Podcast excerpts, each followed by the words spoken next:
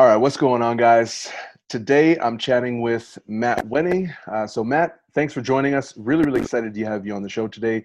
We're going to be talking about uh, remaining injury free as an elite lifter. So, any of you guys who are familiar with Matt knows that he's kind of a bit of a unicorn in this sense.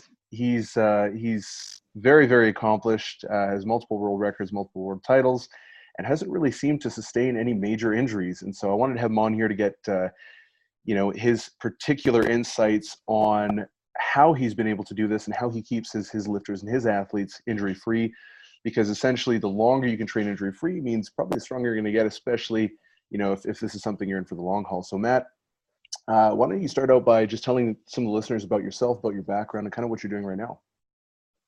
Yeah sure. So i started lifting at about 12 and a half um, did my first competition in 1993 i was 13 years old um, that started to spark interest in the field. So I did an, uh, an internship with the Colts in 1999, right, out of high school. I wasn't entirely sure I was college ready or college material.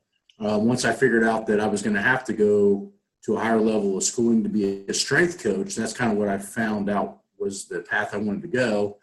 Um, I applied to school, got in. Uh, there's a long story on that, but to shorten it up. Um, got in, did very well in school. Um, got a master's and a graduate assistant position as a strength coach. Uh, did an internship at University of Texas with football when they were at the top two schools in the country in the early 2000s, and then uh, also did an internship at International Performance Institute where we had um, in Florida where we had contracts with the Raptors, the Pacers, the Jaguars. That was my first taste of pro pro athletes, and then um, um, about six months out of graduate school, uh, started working with the military. They just actually reached out to me. Um, I didn't know a whole lot about tactical stuff, but I was willing to help and try. Went down there. They liked what I had to see, what, what I had to say, and what I had to show. They signed me onto a three-year deal to work with uh, Ranger Regiment, and then once they implemented a lot of my ideas, the injury rates went way down and performance rates went way up. So that kind of rang a rang a bell or created a wave in the military system, and uh, ended up working with um, Ranger Regiment, Fourth Infantry, 82nd Airborne, Border Patrol, SEAL Team Three. Uh, did some work with Israeli Special Forces, um, and that's all the stuff I can think of off the top of my head. And then through that time, you know, broke three all-time world records um, and was probably top top three in the world for I would say about 15 years, whether I was equipped or all, um, if not the best. Um, and like you're saying, I, I, sustained a lot of that um, titles and mileage with really no injuries. Um, I had a pulled groin, and I've had a couple little like back, you know, disruptions, but nothing that's ever needed surgery or I couldn't figure out and train smarter to get better at. So in that in that sense, yeah, I guess I am kind of uh, kind of a unicorn. I, I, always played everything smart because I knew if I lasted longer, that I was going to be able to beat more genetically gifted guys. Yeah, hundred percent. And and to be honest, that's something that I've really really focused on the last couple of years. So I have sustained some a couple very serious back injuries which kind of made me realize like okay if this is something i want to do in the long haul especially because I don't consider myself particularly genetically gifted. I've had to kind of go, you know, the route of just getting as massive as possible, essentially, to to really maximize my strength. And so, one of the biggest things that I've seen as a coach, and then also what I've seen for myself, like there was a whole two years of my life where I was taken out because I was on crutches. I couldn't walk because of my back. I had to wear back braces. It was, it was crap. And I was just thinking, like, well, you know, where would I be had I not sustained that injury? And I think that's something a lot of lifters go through on, on a regular basis. Now, I, I do think that, you know, like you were saying, maybe like a pull groin or, you know, pulling muscles and those little tweaks that you get, I think a lot of that stuff is unavoidable. But I also believe that, you know, a meaningful amount of the injuries that people do sustain, especially at a high level, are potentially avoidable if if they had just kind of gone maybe a different route. So, in your opinion, or, or just kind of based off your experience, what what do you think are, are some of the primary contributors to some of these injuries that people could potentially avoid if they were just training a little bit smarter? Well, I think the one big thing is is in the gym, never take the core lifts, i.e., squat, bench, deadlift to max. Always take them to about ninety percent. Save some in the tank. Mm-hmm. I think that's one of the biggest things that you know, especially in society and in the fitness industry, especially in what you consider the hardcore side, like powerlifting, strongman stuff, is everybody's always talking intensity and push harder and dig deeper. And in reality, you should always push hard enough to get better, but easy enough to always recover. And that's where I think everybody screws up is that they think 100, they think max out or max effort days, like how I train, is pure max effort. In reality, it's about 90, 92%. I always leave probably one set in the tank. Um, so that's always been beneficial. And, and I actually learned that from a guy named Larry Pacifico, which was considered by most to be, as far as back to back world championships, probably the best powerlifter ever. He won 10 years straight with no contention. Um, and back when there was only like one federation. Oh, is, so, is that all? Um, Just 10 years? yeah, exactly. That's wild. I mean, 10 years of being absolute best and probably one of the strongest guys in the world. So to mm-hmm. me, what he always used to say, and he he was around uh, the area very close to where I grew up. He was only about an hour and a half away, and I remember him saying that. He's like, Matt, you know, you're going to be a great lifter if you can hang in there. He goes, you just need to make sure that your training is always leaving a little bit in the tank. And he told me that when I was 16. So um, he knew at 16 years old that I was going to be a 900 pound squatter uh, in in uh, in raw, and I don't think he knew how far the gear was going to go. But you know, I ended up squatting uh, 1197 pound world record in gear back in 2011. Um, and honestly, every world record I've ever had, I probably only ever strained about 95% of my capability. I was always there to win and break records. I was never there to max. Um, and that's where I think people screw up a lot. You know, go go to a meet, go into the gym and break a PR, but once you break the PR, walk away. You're already in the green. There's no sense in going to the red. And uh, that's where I kind of developed that philosophy and it let me stay in the game for, you know, 25 years, but I was in the top five in the world for 15. No, and, and that makes a lot of sense, especially because, like, I think anyone who's ever competed, there's just a different level of like fatigue that you generate. Like, everyone's gone out and, and had one of those, you know, stellar days where they're like eight for nine, nine for nine. And they kind of leave and they're like, oh, you know what? I, I feel like I could have got maybe, maybe, you know, two or five more kilos on my squat and like maybe two more kilos on my, on my bench press but they leave and like the next day they're feeling great like they don't they're not banged up. But then when you actually grind out a true 1rm it's like man you need like a week off. You need someone to hold you for a while because you're just so banged up. And that that tiny tiny little bit of of extra push that it takes to take you from like 98% to 100% is like the rate of fatigue is just exponentially larger than, yeah. than if you go real close to to maxing out. So that makes a lot of sense. Oh yeah that's yeah, that's that's no that's no joke whatsoever. And a lot of it's you know just the emotional, psychological wear out. But I yeah. think in even in competition, you're better off walking out wondering if you could have got two more kilos than knowing that you can't, because then it sets the positive mindset for the next training cycle. So yeah. if you always leave a meet feeling like you got more in the tank, you're ready to train harder. You don't get beat up. You're you can train harder faster and the next time you break a PR, it'll be even easier than that. And that's what I find is like always breaking PRs and walking away with the green light on and never trying to turn the red light on. And I think the red light comes with, I say, you know, me and Ed Coan have talked about this a lot. He was a huge influence of mine. I used to drive up to Chicago and train with him. And, uh, you know, his biggest thing was we used to talk about this all the time. He goes, if you really truly get to a point where you're at, you know, your genetic potential and you're super strong, he's like, you have 10 maxes in your whole career, 10 real maxes in your whole career. So are you going to burn those up in, in you know in training, or are you going to burn them up when you're only at an intermediate level, or are you going to utilize them when they count? And I think that's a, another huge aspect of getting really good and staying good for. Yeah, going to be way stronger in the long haul if they just keep breaking PRs and keep feeling like everything's easier versus grinding everything out like a crazy ass, you know. But that's the problem is like for normal people, you know, you open up your normal magazine or you get on like Larry Wheels' page and you see him doing this outlandish crazy shit. Yeah. And then people all think that I need to do to get better. And in reality, that's not the case. So it's, it's really hard because you're fighting, you're fighting the, you know the mentality or, or the marketing mentality of everybody versus trying to train teach people to train smart. So, in, in your opinion, then, and obviously this is going to vary, especially depending on the level of experience of the athlete.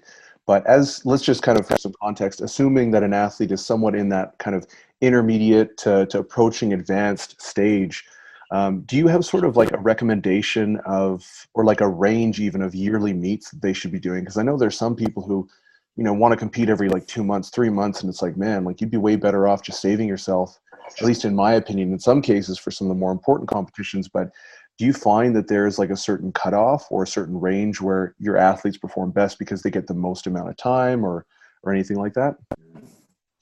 I think once you get up to the advanced level, you're probably only good for about two meets a year at tops. Mm-hmm. And the reason is is that you're going to work your ass off for three to four months to make two to four kilo jumps in each lift once you hit ceiling limit potential. Mm-hmm. So I think the biggest problem is that you have to think about your training system and your training philosophy is are you building new strength or are you testing old strength? And that's the problem is if you're doing a meet every eight weeks, you're probably only testing what you already have. You're not building anything new. And so one of the things I know a lot of people struggle with sometimes is is like uh, when it comes to injuries, right, is like training load, volume, um, training frequency, and and not. There was one actually thing that that I saw. Greg Nuckols did a, a review. He had a bunch of data that he collected from a bunch of high level lifters, and one of the biggest um, issues that he found that was a predictor of injury was uh, not fully rehabilitating an existing injury or an existing limitation. So, h- how do you go about um, managing a lot of these variables with athletes to make sure that they're still pushing in, in that kind of you know progressive overload range but they're not necessarily going overboard. Well this is where i really differ from a lot of guys like greg Nuckols and all those dudes that i think un, unlike what you did not list was the change of mode. So everybody thinks frequency intensity and all this stuff should be um, heavily monitored and that is true but the big the big factor in the massive tool that I think can be applied to people is changing the mode or the movement, right? You want to grind the bench press until a fine powder until you don't have anything left. You want to grind the traditional squat to pieces until there's nothing left. You want to grind your natural deadlift position until there's nothing left. And at the end of the day, what you should be doing is selecting movements and exercises that are bringing about your weaknesses and not stroking your ego. You know, I was at my best, I was an 825 deadlifter, and my best sumo was 750. I trained my sumo probably twice as hard as I did my conventional, and every time my sumo went up five, my conventional went up 10 because the sumo deadlift worked my weaknesses. And that is the biggest problem that I see with almost everyone training consistently right now with weight training and I don't know what the what the issue with it is, if it's ego or if it's Instagram and they got to look strong in front of everybody. But the trick is, is that I think change of mode or movement or exercise tends to be one of the humongous factors in longevity. Um, I never really had to train around a lot of bumps and bruises and injuries because I was training different movements, angles, and pressures constantly. So um, if my hips felt a little beat up, I trained a box squat. If my shoulders felt a little beat up, I trained with a safety bar for squats. I find that a lot of these higher level dudes that are genetic freaks that everybody looks up to, they're seeing that they train specific all the time too much, and they think that that's the way to get better. That's the way to specifically get better, but it's the way to generally be really terrible. And then you have a lot of these hiding weaknesses and hiding muscle groups that are structurally unsound compared to the other particular muscle groups. And now you have these strength imbalances that either show up through technique or through lack of progress. And the reason I don't think you see a lot of research on it, like with Greg Nuckols and all those guys, is because what I'm talking about is a 10 year process. You know, you have to, you know, when I trained to break the world record raw twice in the raw squat, I only touched in those two cycles completely. So that's about 40 weeks of training. I only touched the straight bar, straight weight squat six times in 40 weeks. Mm-hmm. So the point is, is that you have to be very careful at utilizing the same mode too often because then law of accommodation starts to set in. So I think the best way to avoid all those pitfalls is to constantly rotate movements. Now, the problem is, is that when you rotate movements, you have to be very keen on where your weaknesses are so that you can select the movements that are actually going to help the other lifts shine without specifically doing that lift. For instance, um, I built my my deadlift up tremendously using sumo for conventional and double overhand. So when I was at my best with a thumbless grip, I was able to deadlift 665 with no thumbs, sumo. So when I flip my hand for that extra grip, I never had a problem with my hands with eight, 800 plus in conventional. And I always felt awkward in sumo because I have bench press arms. So when I reached over, I had to lean over farther to deadlift sumo. And the conventional, I could bend my knees more, push them forward, and then make it more of a squat. But my point is, is that a lot of people want to train their strengths, they want to show off what they got, and they don't want to show off their weaknesses. So for me, I was always looking for the lifts that made me have to strain harder with less weight because I was not as proficient at those movements. And that's not what everybody wants to hear. That's not what a lot of guys or how they train. But in my opinion, that's how I got my records and that's how I kept my mileage low. You know, and that makes a lot of sense actually as well because a lot of my training initially was very, I would say more specialized. Like it, it definitely was a little bit more reflective of like the Sheiko style of training where higher specificity, higher volume, uh, very high frequency, things like that. And, and it did a couple things for me. Like it got me really, really good at those lifts. Like all my lifts look the same all the time, even if I take, let's say, a month or two months or three months off of like a competition squat and I'm just doing front squats or, you know, safety bar, something like that. So from that aspect, it was good. But the one thing that I definitely noticed was as you're squatting or deadlifting, your whole body is not getting stronger congruently. Like my legs got way, way, way stronger than everything else. And then my back just couldn't handle the load. So I'd be going and doing squats and my back would be trashed, but then my squat wouldn't go up. And it's like, okay, well, why? Because, you know, my legs were, weren't getting enough stimulus. And so when I started throwing in like reverse hypers and stuff like that, that's really yeah. when things started taking off. And and that actually was to me a lot of validation of the original West Side stuff, where it was like, hey, you need to start doing a lot of isolation stuff. I find that nowadays, as I get older, I can honestly do more than I could but I think it's only because I'm training smarter. I think that if I were doing now what I should have yeah. been doing back then, obviously I would have had a lot more success, you know. But I mean, hindsight's twenty yeah. twenty, right? Um, yeah, for sure. So, do do you have any particular metrics that you like to use to inform like future programming decisions when you're working with your athletes? Um, give me an example of what you mean so yeah so for instance like a lot of the times maybe someone's going to track volume or they're going to track um, i don't know like work density or, or or like peak intensity or average intensity or some things like that. Like is, is there anything that you track in particular that informs future decision making? i mean there's a the big thing that i track as a coach is consistency. Um, you know what what can i do to make this person more consistent? Can i make the gym more fun? Can I make it more competitive? Can I make it more of a team atmosphere? Mm. Um, because I find that tracking consistency leads to everything else falling into place like dominoes.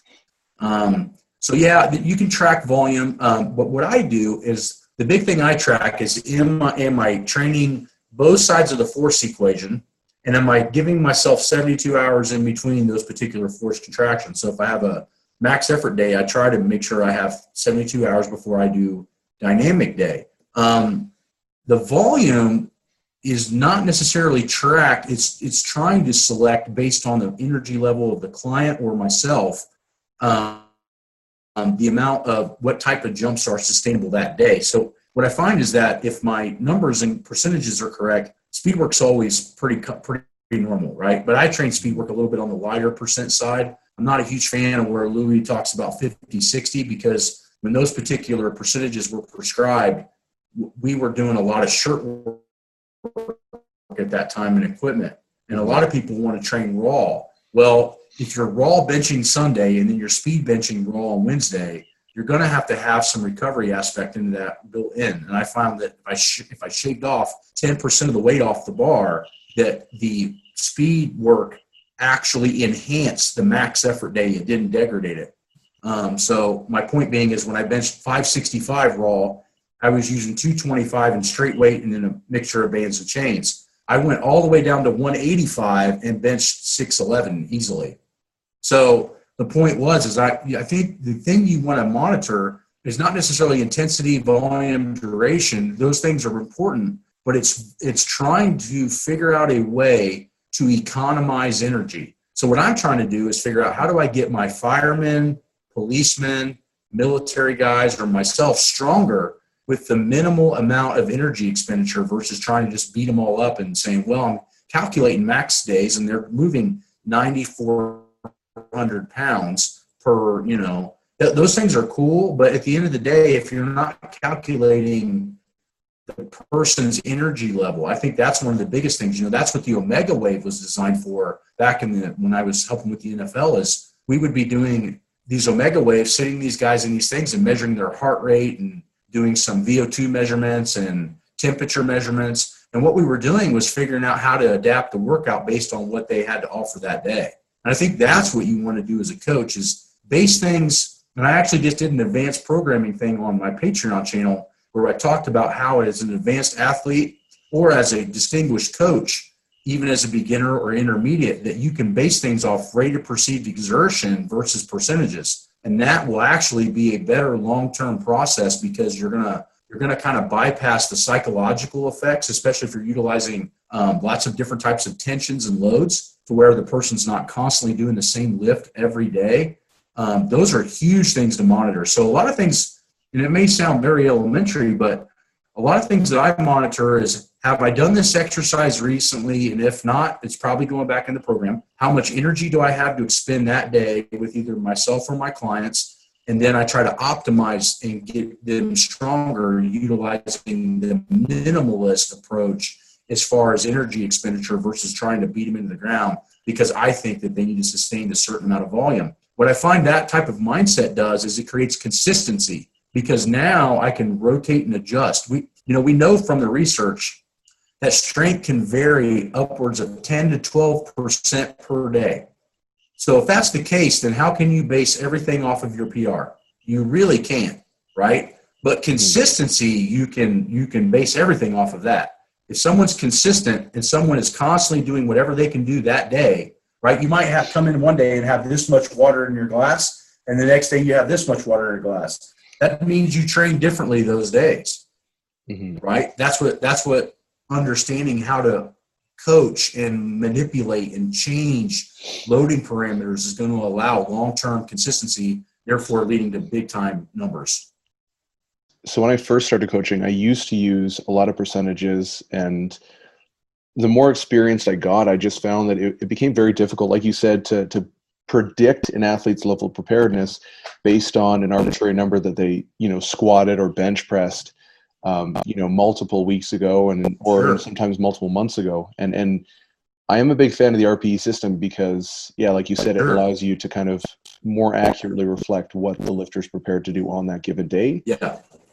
And then it also gives a better idea yeah. of kind of how their strength is progressing as well. I tend to use percentages off of, like, let's say I get them to do a three RM or something like that. I yeah. might say, okay, do your back offsets at 80% of your three RM or so, something along those lines. But it's generally auto-regulatory and so so that's one thing that you tend to do then is just kind of go in and yeah. kind of go through that like little mental process of like how am i feeling what do i need what do i think i'm capable of and then just kind of go to town and, yep. and regulate well, and that. the big thing is if we're talking athletes or i'm talking mm-hmm. yeah if we're talking athletes or firemen or anything of that nature i want to know how good they are on their worst day i don't give a shit how good they are at peak because we both know that peaking is only going to come a handful of times a year but i can I can bet on the weakest day. See what I mean? Like, so for me, it's always basing stuff off. I want to see their worst exercise go get better without doing it. If I if they're doing that, then I know that their strength is generally going up. The next thing we have to remember as an athlete, let's not talk powerlifting. Let's talk as a strength coach. That is not their primary job. Their mm-hmm. primary job in the weight room is not to be a lifter. It's to be an athlete so we have to figure out how to get these guys to progress in the weight room without taking away their sport specificity on the field. And I find that that is a huge problem because guys that are powerlifters think that that's all that matters. Guys that are Olympic lifters think that that's all that matters. Guys that do strongman stuff think that that's all that matters. What matters is how good that athlete can do on the field of their prospective sport. So what we need to do is correct imbalances fix weaknesses and train a person to be more aware of their body and structure positioning so that that way they can perform their particular sport better. Now, if that includes getting them stronger, then I'm all for it. But a lot of times, strength only fixes small components of the ability of an athlete to get better. It, it honestly has a lot to do with injury prevention, ligament and tendon density, more so than I would say performance. Um, so the trick is, is how do we create ligament, tendon, and bone density?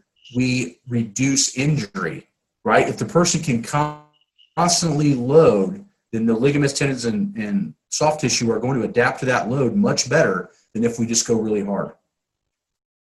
So that's actually a really interesting point that, that you brought up. So I, I actually spoke with uh, Dr. Andy Galpin the other day, and he coaches a lot of very, very elite athletes, um, not specific to powerlifting, but like NFL, MLB, and, and MMA fighters and things like that. And one of the things that he mentioned was that uh, the level of type 2 uh, muscle fibers an individual has doesn't necessarily coincide with their their level of strength. And I found that to be kind of interesting at, at face value, anyways, because you would think someone with more type 2 fibers would generally be stronger, but he mentioned, you know, all the other covariates. So like like you're saying, uh, tendon stiffness, uh, pennation angle, um, like muscle belly insertions, and all sorts of different things. And and that was something that I think is is really underrated. And I've definitely taken a lot from uh, from Dave Tate even how he talks about just doing really really high volume stuff just for like health.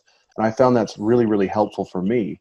Um, do you have anything that you do specifically for keeping shoulders, not shoulders necessarily, sorry, keeping lifters healthy um, that isn't necessarily targeting the muscles, but it's a little bit more dealing, like you said, with the soft tissue, so the tendons, the ligaments, the, the, the fascia, and stuff like that, um, so that you don't, you know, rip off your quad or something like that? I, I think honestly doing or, or implementing the, the warm-ups the way I do is the that's the ultimate way to correct those issues because if you're thinking about the warm up, it's not general, it's very specific to an individual's weak points. That's where it gets really tricky because everybody's like, oh, that's for powerlifting, blah, blah, blah. Dude, I actually got that rep scheme from Flex Wheeler as a bodybuilder. He said he always felt better if he did lots of sets of 25. It's like his joints, ligaments, and tendons just felt better.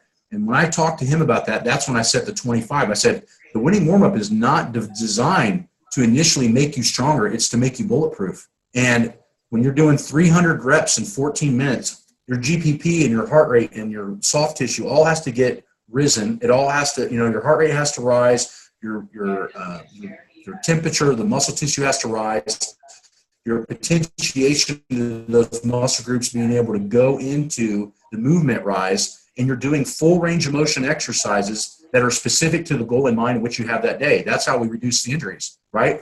Yeah. If you're doing 100 hamstring curls before you squat with the proper weight and the proper intensity, you're probably not going to tear a hamstring squatting or deadlifting. Um, mm-hmm. Same thing with the lower back. If I do, you know, 100 reverse hypers at a certain weight based on my needs, uh, that lower back is going to be loose. It's going to be warmed up. It's going to be hot. It's going to be able to fire correctly, and reduce. It's going to reduce the injury tremendously. So I think that the warm up that we do really really attacks that particular area. The other thing that I think you really have to focus on in the gym, which I'm sure Galpin's good at and some other guys, is that looks right, flies right. You know, you got to have technical proficiency before you can have load. So with athletes or powerlifters or anybody, you need to, I'm more impressed now, honestly, with somebody that squats perfect versus somebody that squats heavy because I know that they're thinking about the right stuff. So for me, technical proficiency becomes the ultimate like awesomeness versus strength. Once somebody can do something technically proficient, it probably means that they don't have weaknesses or nearly as much percentage of anterior to posterior or whatever that may be. Um, now all I got to do is work on intensity and volume, right? But the problem is everybody wants right. intensity and volume first without structural integrity integrity, and then we create postural deficiencies and injury, right? I think that's something that every kind of lifter just has to go through on their own. You kind of get banged up, and you're like, hmm, maybe I should have listened to uh, you know all the older guys who are telling me what to do.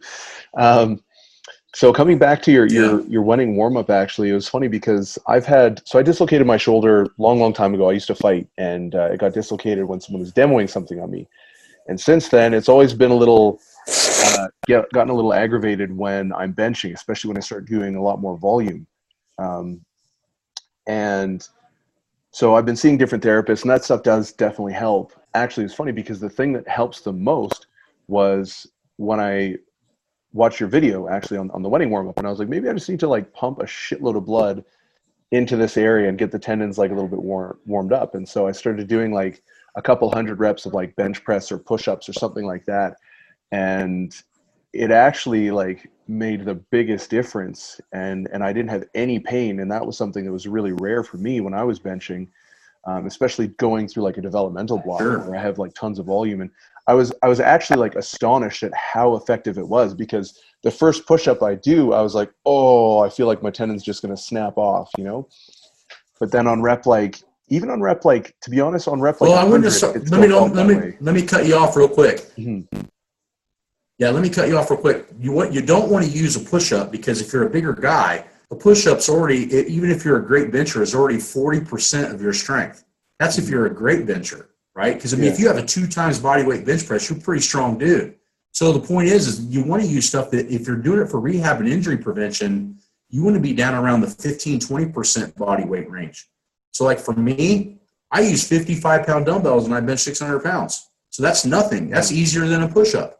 The point is, Right. is that you want to use the warm up based on what your needs are. But I will say this: there's one good tip that I think people need to understand. Whatever hurts, look at the other side to be the problem. So if you have a shoulder problem, I guarantee it started in the lat, the rhomboid, or the subscap muscle, and they weren't strong enough to withstand the anterior pressure.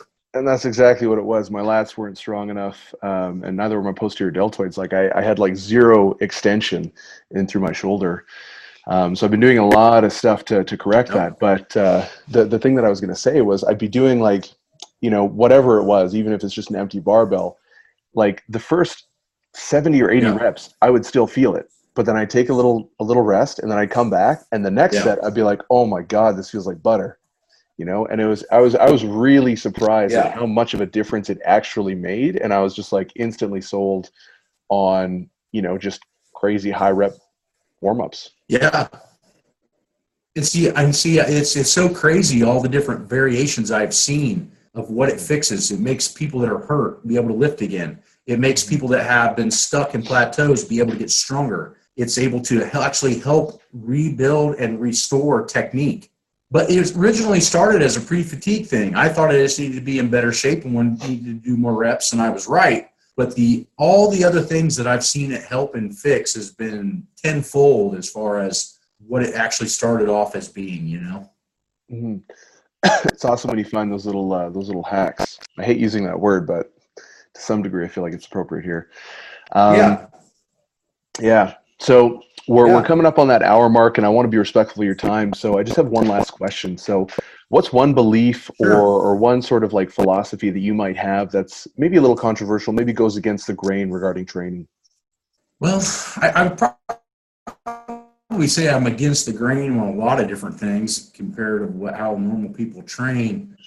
Um, fair I would say that putting the, a lot of the front volume, like what we do with the Wenning warmups, is definitely a is a is a monster like kicking the dick for a lot of people because it, it checks egos. Um, but the other thing too is I think I'm probably one of the most variable strength guys. I I wanted to always be able to walk into a gym and no matter what exercise or resistance type somebody was doing, I could do it. Um, and th- what that led to was an ability to keep away from mileage. So I find that the more modes that you use to get better, right, the bigger base you build on your pyramid, the higher the potential peak can be.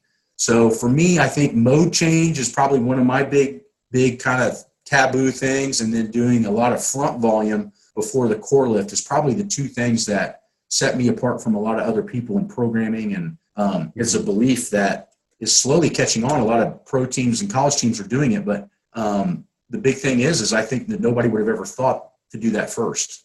So And uh, so, can you just tell the listeners uh, where they can find you, whether it's on Instagram or website, other social media platforms?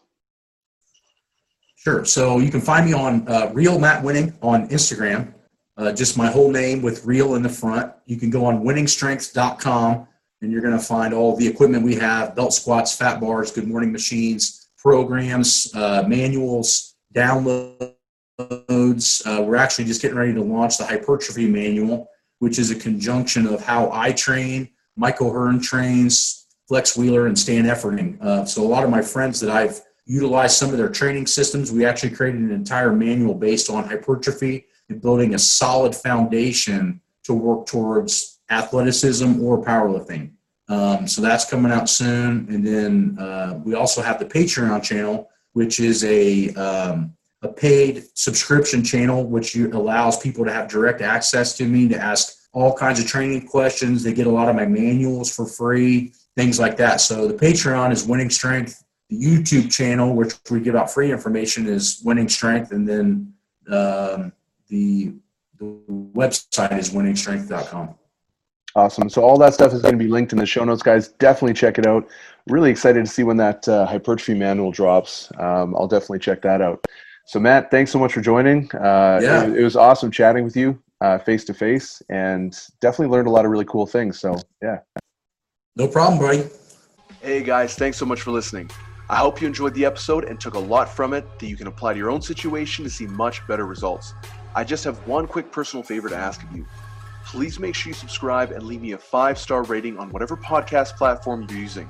When you do this, it helps me get better at producing content and increases my exposure so I can continue putting out high quality information for you guys. Next, I want to extend a personal invitation to shoot me a DM on Instagram at Stacked Strength. I'll help you troubleshoot anything you need. This is literally an invitation to connect with me directly, so make sure you head on over and jump into my DMs. All right, guys, thanks so much for listening, and I'll see you next time.